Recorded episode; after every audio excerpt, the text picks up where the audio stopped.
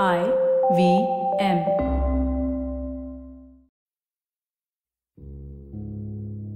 हाय मेरा नाम रागिनी कुमार है और मुझे लिखना बहुत पसंद है और थोड़ा एक्स्ट्रा सोचना भी।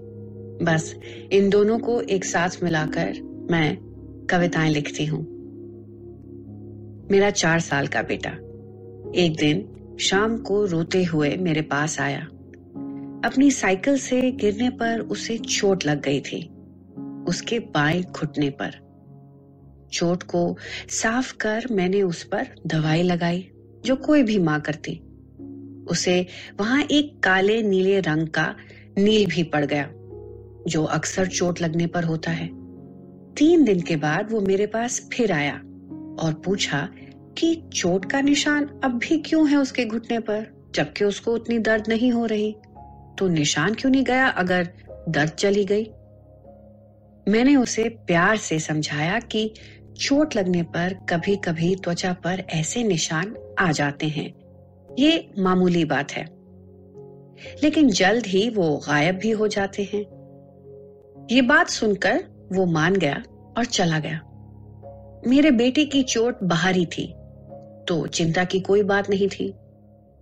लेकिन इस सोच से मेरा दिमाग, मेरा ध्यान एक और तरह की चोट पर गया। अंदरूनी चोट पर।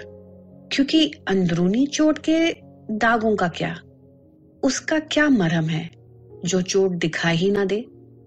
उन दाग का क्या जो नज़र तो नहीं आते, लेकिन हर पल अपनी मौजूदगी का एहसास दिलाते हैं। वो दाग जो समय से हल्के नहीं, बल्कि हमारी उम्र के साथ साथ और गहरे हो जाते हैं। जिद्दी होते हैं ना ये दाग, ये अंदरूनी दाग। लेकिन क्या ये बात एक चार साल का बच्चा समझ पाएगा? मेरी अगली कविता, दाग दास्तान।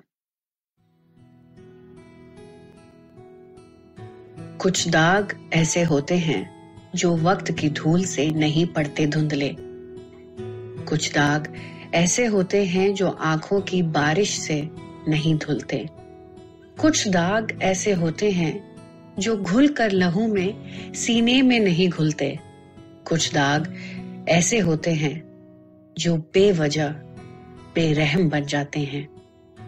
कुछ दाग ऐसे होते हैं जो बिन बोले, कुछ सुने बिना खुद एक कहानी बन जाते हैं। एक जाने माने डिटर्जेंट के विज्ञापन जैसे लगी होगी आपको मेरी ये कविता। उससे मिलती जुलती ज़रूर है लेकिन इस कविता के दाग इतने अच्छे नहीं हैं। ये बार बार धुलने से फीके भले ही पड़ जाएँ, पर फिर भी उनकी झलक सामने आती रहती है। उन्हें पूरी तरह मिटाना बहुत ज़रूरी है। वो कैसे करें? क्या ऐसा मुमकिन भी है कि अंदरूनी दागों से हम निजात पा सकें? आज़ादी मिले हमें अपने अंदरूनी दागों से जो कटोचते रहते हैं हमारे मन को, हर पल, हर वक्त। बिल्कुल है, ये मुमकिन है। उन दागों को धोने के लिए आपको चाहिए प्यार का डिटर्जेंट।